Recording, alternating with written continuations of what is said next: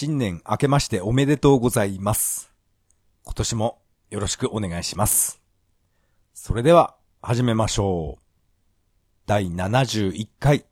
それは涙で始まった。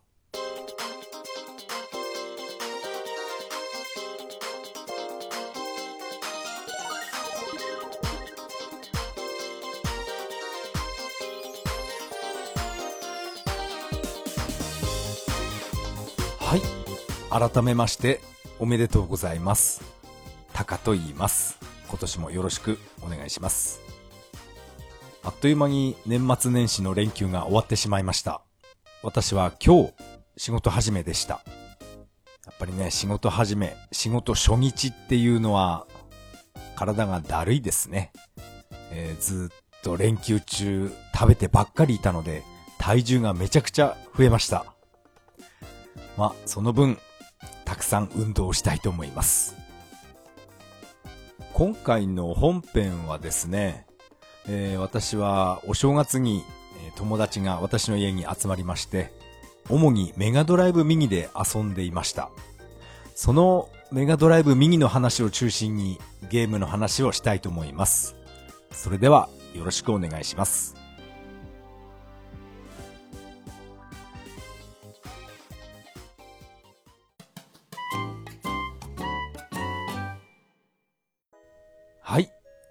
ここからが本編になります。今回はですね、えーつい、まあ、つい先日なんですけど、私の家に友達が集まりまして、えーレトロゲーム大会をやってました。えーその話をしたいと思います。まずですね、メガドライブミニをやっていました。やっぱりね、私の友達、えーメガドライブミニ結構好きな人いまして、えー楽しくやってたんですけど、そこでですね、あのーやっぱり遅延の話が出てきまして、えー遅延なんか、いや、俺は気にしないよとか友達言っていたんですけど、まあ以前も、えーポッドキャストで話したと思うんですけど、メガドラミニに収録されているタント R。あの中にある、フォトショックっていうミニゲームがあるんですね。えー被写体が右からダダダって走ってきて、ど真ん中に来た時にシャッターを切るっていう、そういうタイミングを競うゲームがあるんですけど、このフォトショック一回やってみればって、えー私が友達に勧めたんですね。そうしたらやっぱり、やっぱり、あれ？っていうことになりまして、遅延だったのかなっていう話になりました。これはですね、あの、被写体がど真ん中に来た時に押したのでは間に合わないんですね。どうやっても。かなり早めにボタンを押してあげないと、真ん中にピタッと、こう、写真が撮れないですね。だから、クリアできないんです。それで、いやーこれ、あの、私のテレビが悪いんじゃないかっていう話になったんですけど、私が使ってるテレビは、このメガドラミニで使ったテレビっていうのは、レグザ。あれを使ってるんですね。そして友達がつく、使ってるテレビも同じレグザだって言ってるんですね。ですから、うん、レグザは相性合わないんじゃないのっていう話になりました。メガドラミニが悪いんじゃなくて、このテレビ。テレビのこのレグザが、うん、ゲームには向いてないんじゃないかなっていう、そういう結論になりました。そこでですね、えーどうせなら、実機で、えー実機のメガドライブで担当ある、えー検証してみようぜっていう話になりまして、えー私が、あの、部屋から、クローゼットから、メガドライブ本体を持ってきまして、あと、担当 R ですね。担当 R を持ってきて、じゃあこれで、この実機で、えー、担当 R のフォトショックやってみようぜっていう話になりました。そこでプレイしてみたんですけど、やっぱり、遅延はないんですね。この、真ん中に来た時に、ボタンをバシって押せば、やっぱり一発でクリアできるんですね。ですから、これは老化現象じゃないよなっていう話になりました。そう考えると結局悪いのはレグザになるんですけど、えー、どうなんですかね、これって。これって、えー、私だけの話なのかなって思いました。多くのメガドラミニを買った人は、ど、どのメーカーのテレビを使ってるかわからないんですけど、やたらとね、遅延を、えー、感じる人っていうのは、ゲーミングモニターじゃなくて、普通の一般のテレビを使ってる人が、遅延だ、遅延だって騒いでるだけなんですかね。うん、確かに、このメガドライブ実機でやると、もうこんな簡単なゲームないですね。フォトショックなんて。真ん中に来たら押せばいいだけですから。でもメガドライブミニでやってみると、真ん中に来た時に押したんじゃ、それでは遅いんですね。うーん、これね、やっぱりゲーミングモニターっていうのを非常に、欲しくなっています。仮にゲーミングモニターっていうのを使って、それでも、えー、なんかね、遅延が感じるようならば、それは、えー、何が悪いんですかね？メガドラミニが悪いってことなのかな？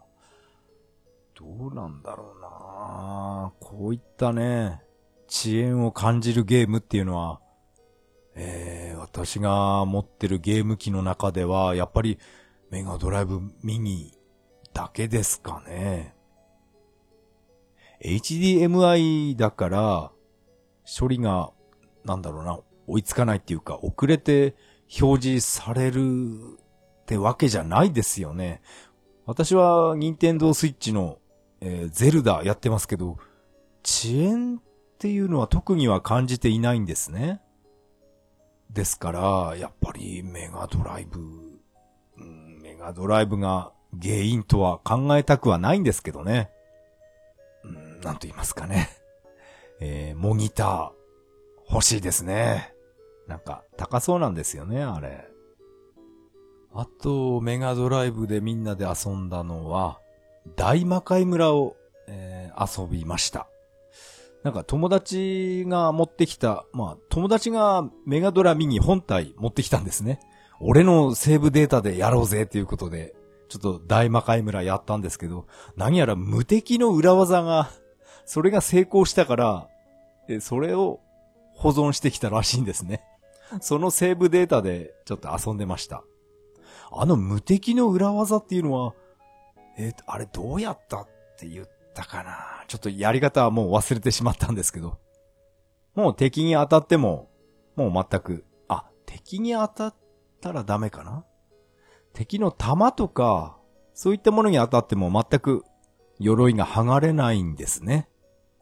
でも、あの、割れた地面に落ちたりすると、それはもうダメですけど。なんかこの裏技成功したんだって言ってましたね。わざわざセーブしてきて本体を持ってこなくてもって思ったんですけど、まあね、久しぶりに、えー、会う友達なので、まあ全員幼馴染なんですね。同い年で。お正月くらいしか集まれないので、まあね、みんなで楽しく大魔界村やってました。あとはですね、えー、せっかくメガドライブの実機があるっていうことで、もう昔、ね、30年前みんなでワイワイやってたゲームもう一回やろうかっていうことになりまして、えー、私が クローゼットから達人とか、あと、キューティー鈴木のリングサイドエンジェルですね。あの、プロレスゲームとか、えー、いろんなもの持ってきて、いやー、懐かしいね、とかみんなで、えー、ブーブー言いながらプレイしてました。おっさん、おっさんみんなが集まってね、えー、楽しかったですね。中でも、あの、釣りのゲームの、キングサーモンっていうのが、あれをかなりの時間やってましたね。4時間ぐらいやってました。ただね、魚を釣るだけのゲームなんですけど、なんかね、あれ当時からあのゲーム燃えるんですよね。対戦プレイができるわけじゃないんですけど、なんかね、でかい、おっきな魚釣った時は、めちゃくちゃ達成感が得られるゲームです。キングサーモン。メーカーは、ホットビーでしたね。ホットビーのゲームってあんまり、あ、メガドライブありますね。インセクター X とか、あの辺はホットビーですね。そしてですね、おじさんみんな集まったっていうことで、じゃあ、とっておきの、ニンテンドースイッチの、リングフィットアドベンチャーみんなで、えー、やってみないかっていうことになりまして。というか、もう私が無理やり友達に、えー、プレイさせたんですけど、おい、これやってみってえー、リング渡して、うわ、これきついなーって言いながら、ね、おじさんたちがみんなで騒いでました。いやー、あれやっぱりリングフィットアドベンチャーは、うん、燃えますね。あの、ストーリーモードは一切やらなかったんですね。お手軽モードって、あのモードを、えー、みんなでやってました。このリングフィットアドベンチャーっていうのは、なんかめちゃくちゃ品薄みたいですね。私の近所の、えー、ゲームショップでも、もう、ん？品切れ中ですっていう、そういうえー、張り紙がありました。私は、これはね、発売日に予約もしないで、えー、普通に買ってきたんですけどね。まさかここまで品薄になるとは思いませんでしたね。やっぱりこれは、あの、ガッキーの CM 効果が大きいってことなんでしょうか？ガッキーいいですよね。このリングフィットアドベンチャーですけど、私は全然アドベンチャーモードはプレイしなくなってしまいましたね。その代わりに、あのですね、お手軽メニューですか。セットメニュー。あの辺はかなりやります。セットメニューはですね、えー、なんていうかな。お腹周りが気になるメニューとか、そういった項目に分かれているんですね。二の腕を引き締めたいメニューとか、そういったものが5種類、6種類ぐらいの、えー、運動のメニューがあらかじめセットされています。それをやるのが私は好きですね。なんとなく Wii Fit をやってるみたいな感じで、うん、今日は、今日はあの二の腕鍛えるぞとか、今日はヒップラインを、えー、鍛えるぞって、もうそのつもりでもうプレイしますから、あの、アドベンチャーモードみたいにね、あれはちょっと、えー、私は合わなかったんですね。敵が出てきたから、あの、腹筋ガードとかやるっていうのは、あれじゃないんですよね。これじゃない感が、えー、個人的に、えー、強いです。ですから、私はこのお手軽モードですね。うん。こっちの方が私は、えー、ぴったり合います。まあ私はめったに、えー、人を家に入れない性格なんですけど、こういったね、昔からの幼馴染とか、そういった友達は、うん、何の、何の抵抗もないですね。普通に家に入ってもらって、えー、何時間も大騒ぎしていました。やっぱりね、もうみんな40後半で、もうみんなお腹出ちゃいましたね。あれは、ちょっとショックでした。昔はね、子供の頃は本当に一緒になってね、えー、駆けずり回って遊んだ仲間たちなんですけど、今は、いやー、お腹が出て、すごかったですね。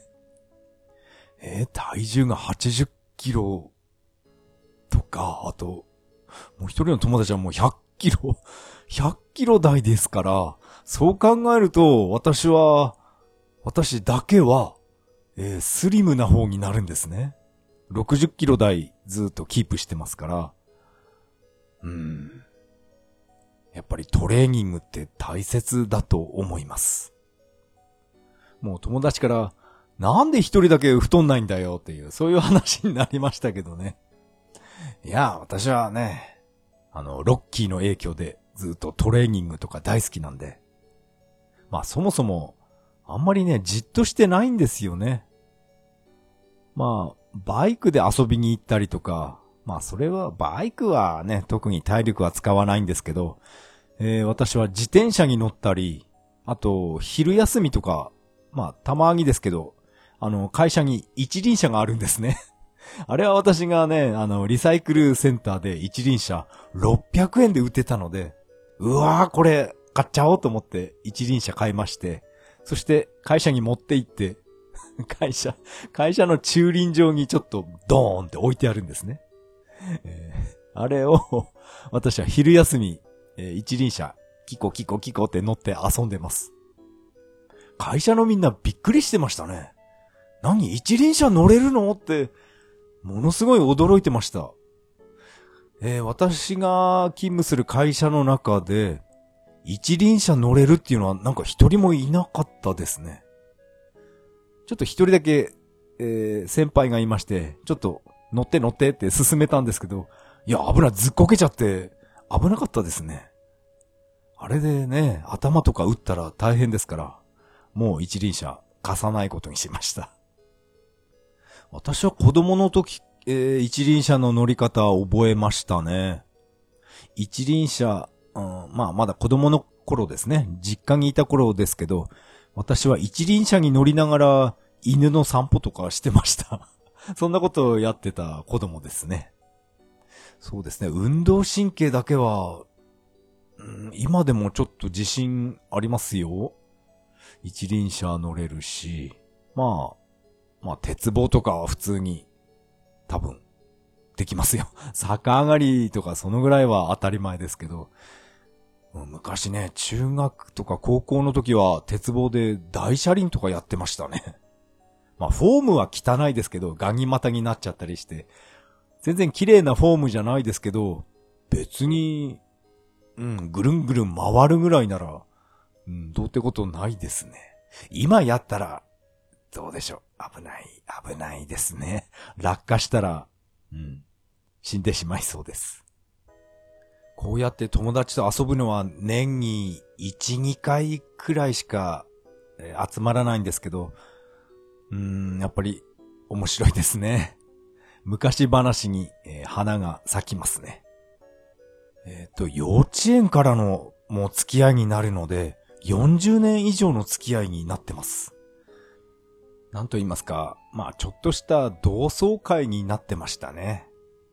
もう40代後半ですから、そうなってくると、ね、もう中には、あの、病気とかで、え亡くなった同級生なんかもいます。本当に、健康には気をつけないといけませんね。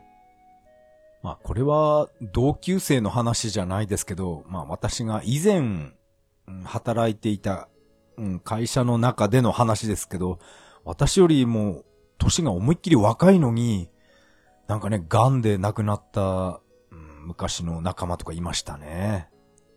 まだ子供も小さくて、小さい子供と奥さん残して、うん、亡くなったっていう、そういう、えー、若い人いました。本当にね、うん、健康は、うん、大切ですよ。ですから子供の前でタバコ吸ったりするああいう父親を見ると、うーん、それでいいのかなって私は思っちゃいますね。あのね、うん、小さい子供と奥さん残して亡くなっちゃって、うん、悔しかっただろうなって、ちょっとたまに、えー、その彼のことを思い出す時があります。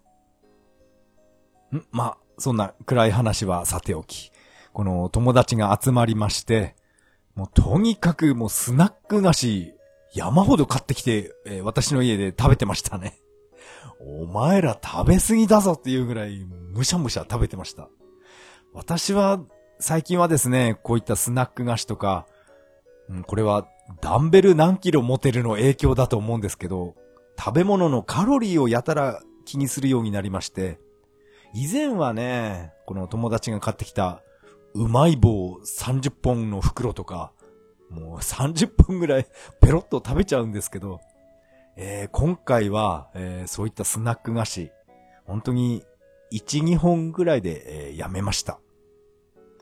やっぱカロリー取りすぎると、やっぱりね、消費するのが大変だっていうのがもう身に染みて分かりましたから、うまい棒30本は食べちゃダメだなってえ、自分の中で、え、ブレーキをかけました。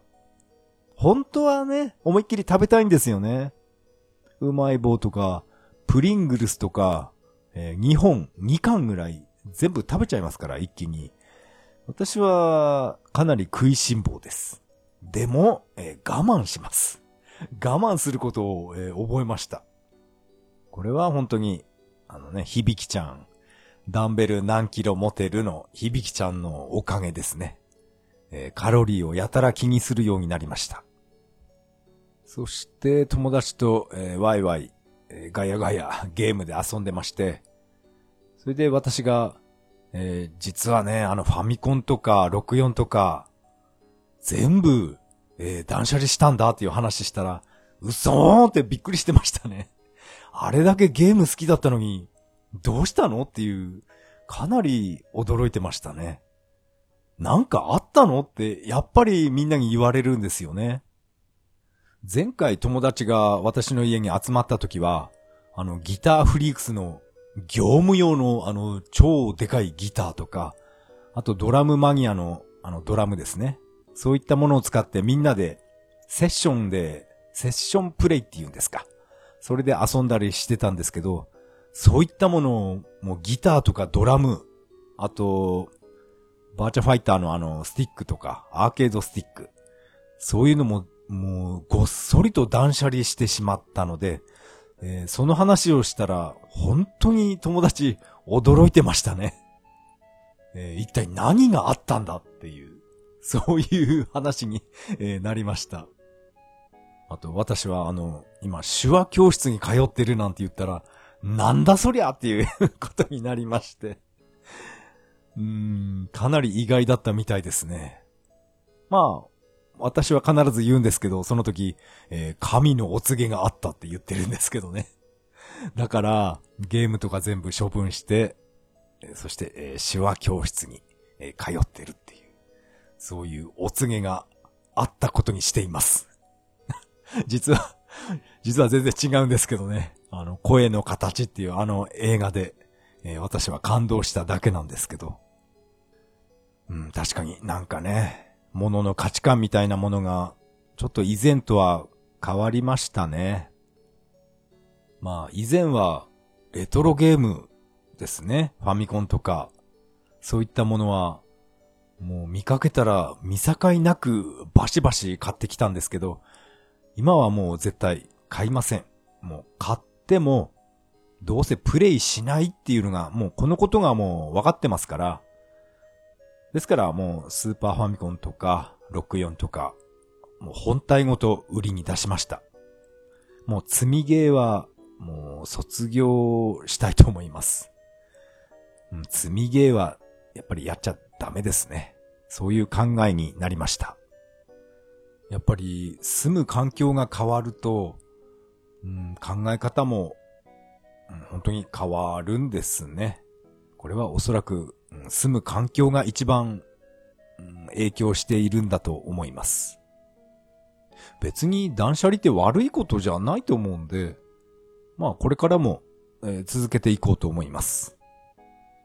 つい先日はですね、もう10年以上使っていたリクライニングチェアですか。あとそれと足をドーンと置くオットマン。あの二つ、うん、リサイクルセンターへ売りに行ってきましたね。たった600円でしたね。あの椅子かなり高かったんですけど、うん、まあいいかな。その代わりもう部屋がものすごい広くなりました。あの椅子は、うん、座り心地いいんですけど、非常に場所を取るんですね。なんとなく部屋をスッキリさせたいので、この椅子売ってきました。あとはですね、まあ、ま、また、また YouTube の話しますけど、あれは確か、えっ、ー、と、マコナリ社長っていう、その人の YouTube 見てまして、本当に時間を大切にしましょうっていう、そういうことを強く言ってる社長さんなんですね。時間を大切にしたいから、私は、えー、乾燥機付き洗濯機を強くおすすめしますって言ってたんですね。あれさえ買えば、洗濯物を干す時間なんてゼロになるんだよって、そういうことを言ってる社社長さんがいまして、ああ、そう言われてみればそうだなって私は思いました。朝、えー、会社に出勤する前に、まあ洗濯物を干したとして、あのベランダにですね、ベランダに干して、そしてお昼頃、えー、会社にいるとき、急に雨とか降ってきて、うわー、これ洗濯物干すんじゃなかったって後悔した時がもう何回もありました。数えきれないくらいあったんですね。ですから、あの、乾燥機付き洗濯機、これを買えば、もうそんな心配ないし、自分の時間が増えますよね。そして、この、えー、ベランダの物干し竿なんかも断捨離できるなって思いまして、もうこの、まこなり社長さんっていうこの動画を見て、えー、すぐ、電気屋行って買ってきました。乾燥機付き洗濯機ですね。あと、プラズマクラスター機能がついてるやつなので、えー、結構しましたよ。やっぱり電化製品っていうのは、買いたい時が買い時って誰かが言ってましたから。なんかその人はもう今いなくなっちゃいましたけど。買ってきました、洗濯機。そして今使っていた洗濯機を、まあ、下、下取りじゃないな、あれは。まあ、リサイクル料金、うん、支払ってきましたね。でもあの洗濯機、私がこれ引っ越してきて買ったんだから、まだ1年しか使ってないんですけど、もうリサイクルなんですね。これは多分、電気屋さんじゃなくてリサイクルセンターへ持っていけば、もしかしたら売れたのかなってちょっと思いましたけど、まあ、まあいいやと思ってね、この電気屋さんにあげてきました。あげたっていうか、うん、処分をお願いしてお金払ってきました。私がこの乾燥機付き洗濯機を買うっていうのは初めてのことでした。ですから、もう一生懸命説明書を読んで試運転まずやってみましたね。えー、乾燥の試運転をしないと、なんかゴム臭くなるって書いてあったので、えー、それをちゃんとね、マニュアル通りにやってみました。確かにもう部屋中、部屋中じゃないな。えー、っと、お風呂場がすごいゴム、ゴムが焼けた匂いが充満してしまいましたね。やっぱり試運転っていうのは、重要なんですね。試運転なしでもし乾燥機かけたら、もう洋服とかゴム臭くなったと思います。乾燥機付き洗濯機、これさえあれば、もう梅雨の時期でも普通に洗濯できますから、干さずに済むっていうのが、これがやっぱりいいですね。もっと早くこの、まこなり社長さんのこの YouTube に、えー、出会え、出会えばよかったなって思いました。なんかゲームの話じゃなくなっちゃいましたね まそんなわけで今回はメガドライブミニの遅延について皆さんはどう思いますかっていう本編でした。えー、本編は以上になります。ありがとうございました。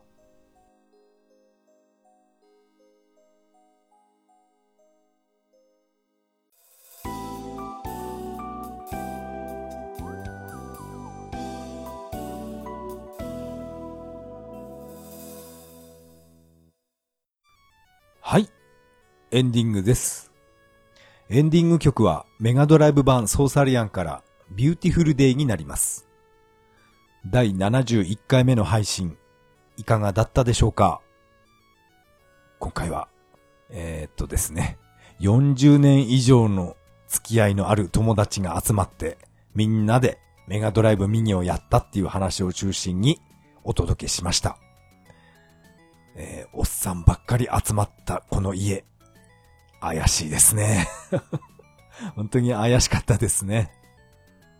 みんな本当にあんなお腹出ちゃって、うん、筋トレする気は全くないみたいでしたね。もうこのままでいいんだって言ってたので、そっか。まあ人それぞれですよね。私はですね、もう体をえー、バキバキに仕上げたいなって、そんなことを企んでる、えー、おじさんです。バキバキにはならないと思うんですけど、うーん、なんとかね、あの、腹筋の切れ目が出るくらいはね、体絞りたいなと思ってます。えー、ここでメッセージを紹介したいと思います。ツイッターのハッシュタグでいただいたメッセージを紹介したいと思います。えー、ネオさん、えー、メッセージありがとうございました。ネオさんから3つメッセージをいただきました。ありがとうございます。もう一気に行きます。丸刈り仲間が増えるようでといただきました。そして二つ目。えー、大晦日にベストポッドキャスト2019来たといただきました。そして三つ目。えー、YouTuber タカ、ん ?YouTuber タカ坊主発見といただきました。えー、ネオさん、ありがとうございます。これ、これですね。もう、丸刈り仲間が増えるようでとあるんですけど、えー、もしかして、ネオさんも、えー、丸刈りなんでしょうか？これは気になりますね。私はですね、もう宣言通り、えー、現在丸坊主になってます。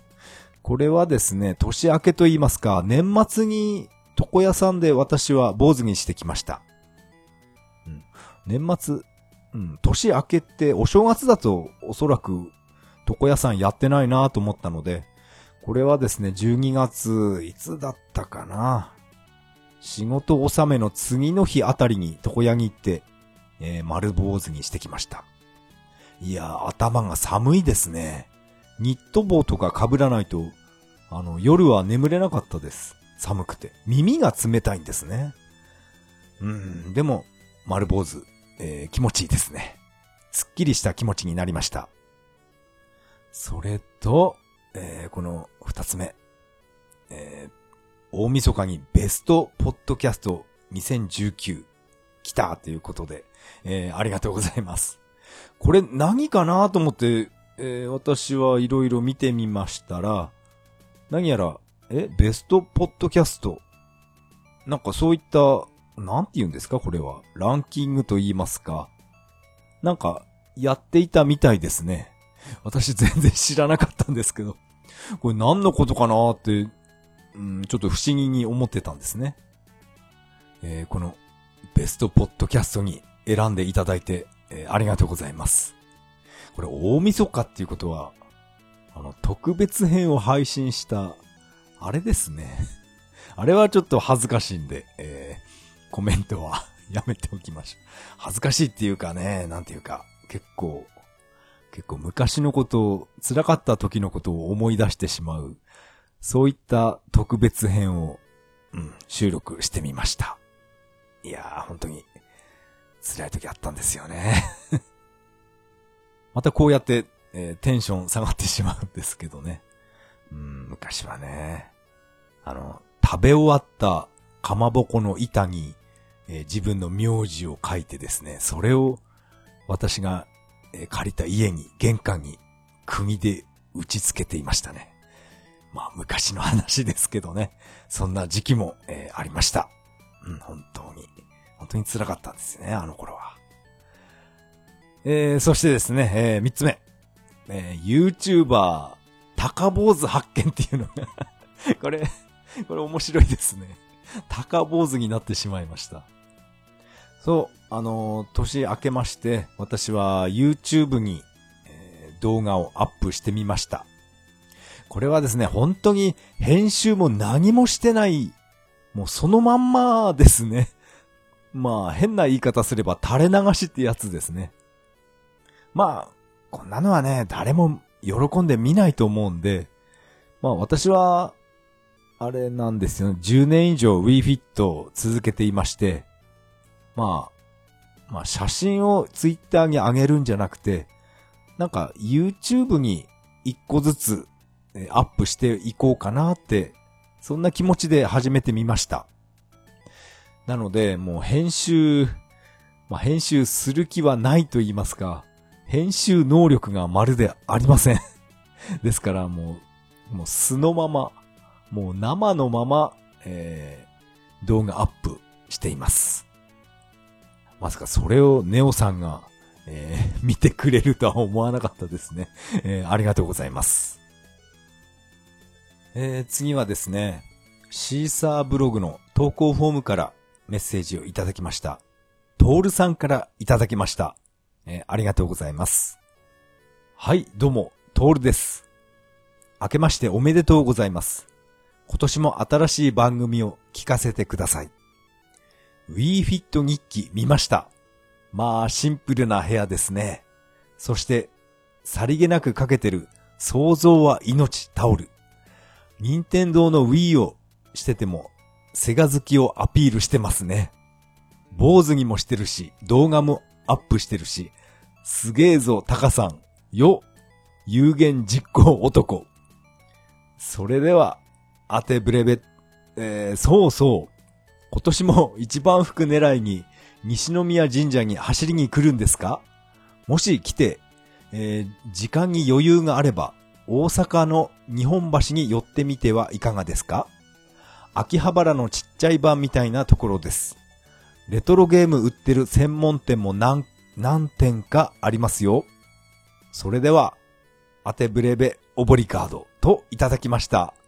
えー、トールさん、ありがとうございます。えー WeFit 日記ですね。うん、トールさんにも、えー、見つかってしまいました。別に隠してるわけじゃないんですけど。そしてですね、えー、シンプルな部屋、見えますよね。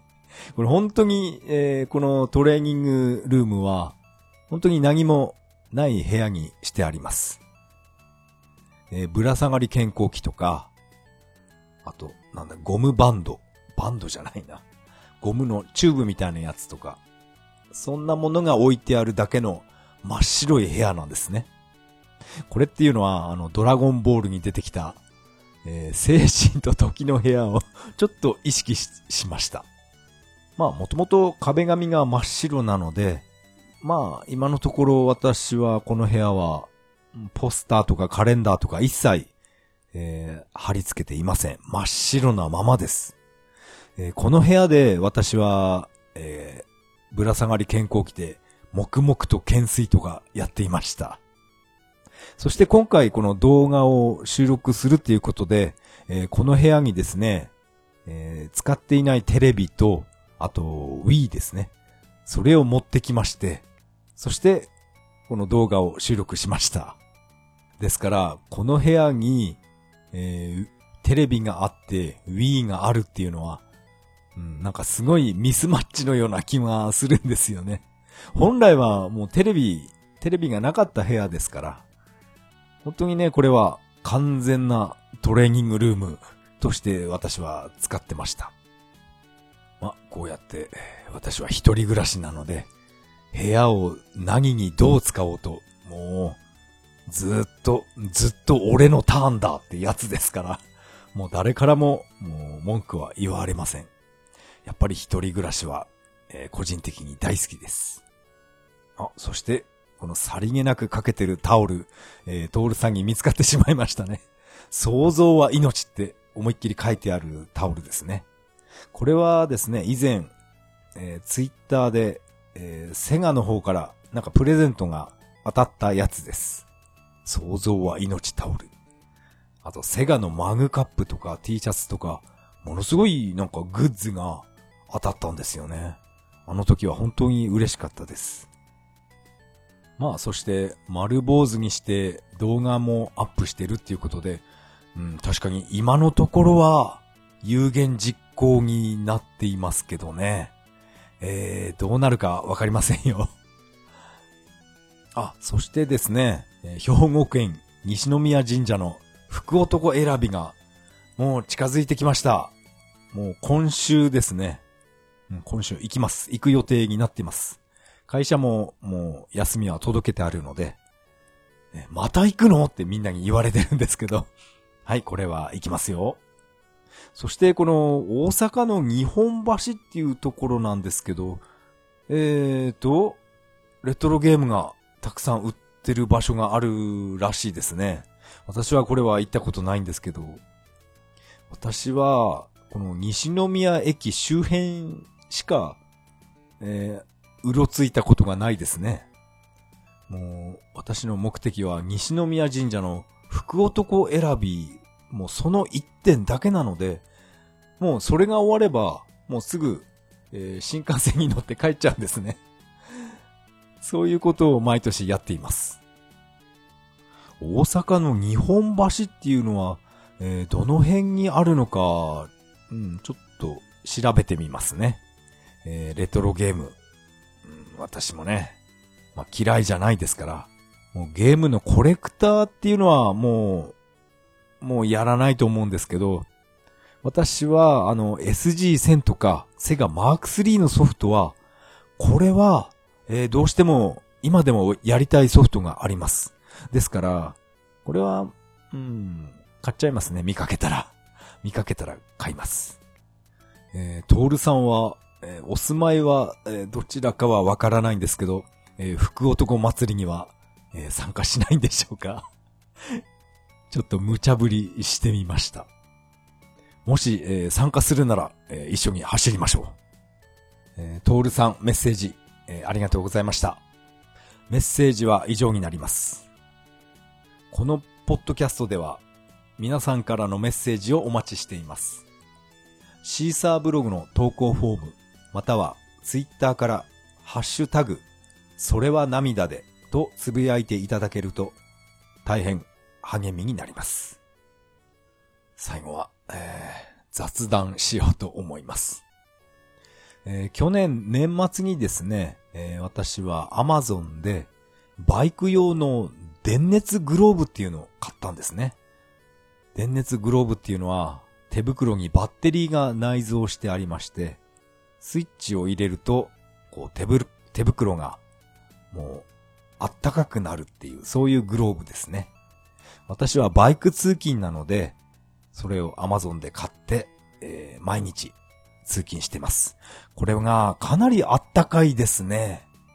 バイクだけじゃなくて、なんか釣りをやる人にもいいと思いますよ。この電熱グローブっていうのは。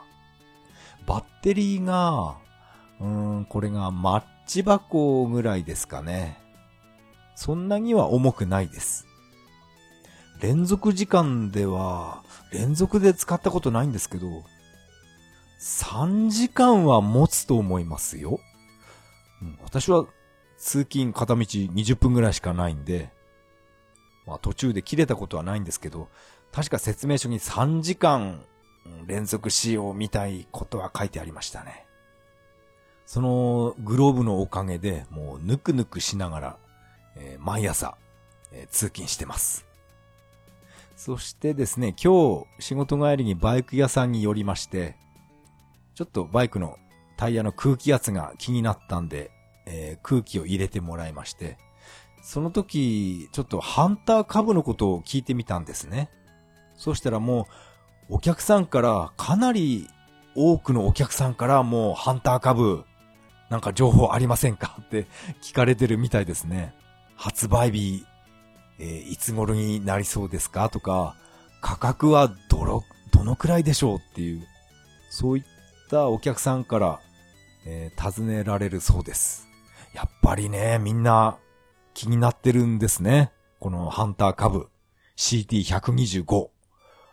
うん、私もね、これはもう買うつもりです。で、バイク屋さんといろいろ話していまして、えー、早くて7月じゃないですかね、なんて、そんな話を、え、していました。え、私は、勝手にですけど、4月にはもう発売されるんじゃないかなって思っていましたけど、まあバイク屋さんがいろいろ考えた結果、7月じゃないですかっていう話なので、うーそんな先なのかって思いましたね。もっと一日も早くあの株乗ってみたいなって思ってます。そして価格がですね、やっぱり45万円から50万でしょうねっていう、うん、そんな話も、えー、してきました。まあ、安い買い物ではないですよね。このハンター株も買う前から、なんかね、楽しいことばっかり考えてしまいますね。私は以前、あの、オフロードバイクばっかり乗っていた時がありました。ヤマハのセローとか、XLR とか、そんなの、そんなのっていうか、オフロードばっかり乗ってましたね。その時の、なんかね、ワクワク感が今、えー感じています。このハンター株を買ったら、もう山の中、林道とか、うん、スイスイ走れそうですね。まあ私がこの住む日光市は、もう、もう山ばっかりですからね。山の中走るには、私の今乗ってるスクーターではかなり厳しいんですね。砂利道とかそういうのもスクーターでは、うん、ちょっと危ないです。ですから、あの、株。株ならもう、もうゴリゴリ走れそうだなって、うん、なんか今から、えー楽しみにしています。あの、ハンター株でまた、えー北海道を走れたら、うん、楽しいだろうなって、そんなことを、えー夢見てますね。いやー、バイクっていいものですね。それでは次回配信まで。さよなら。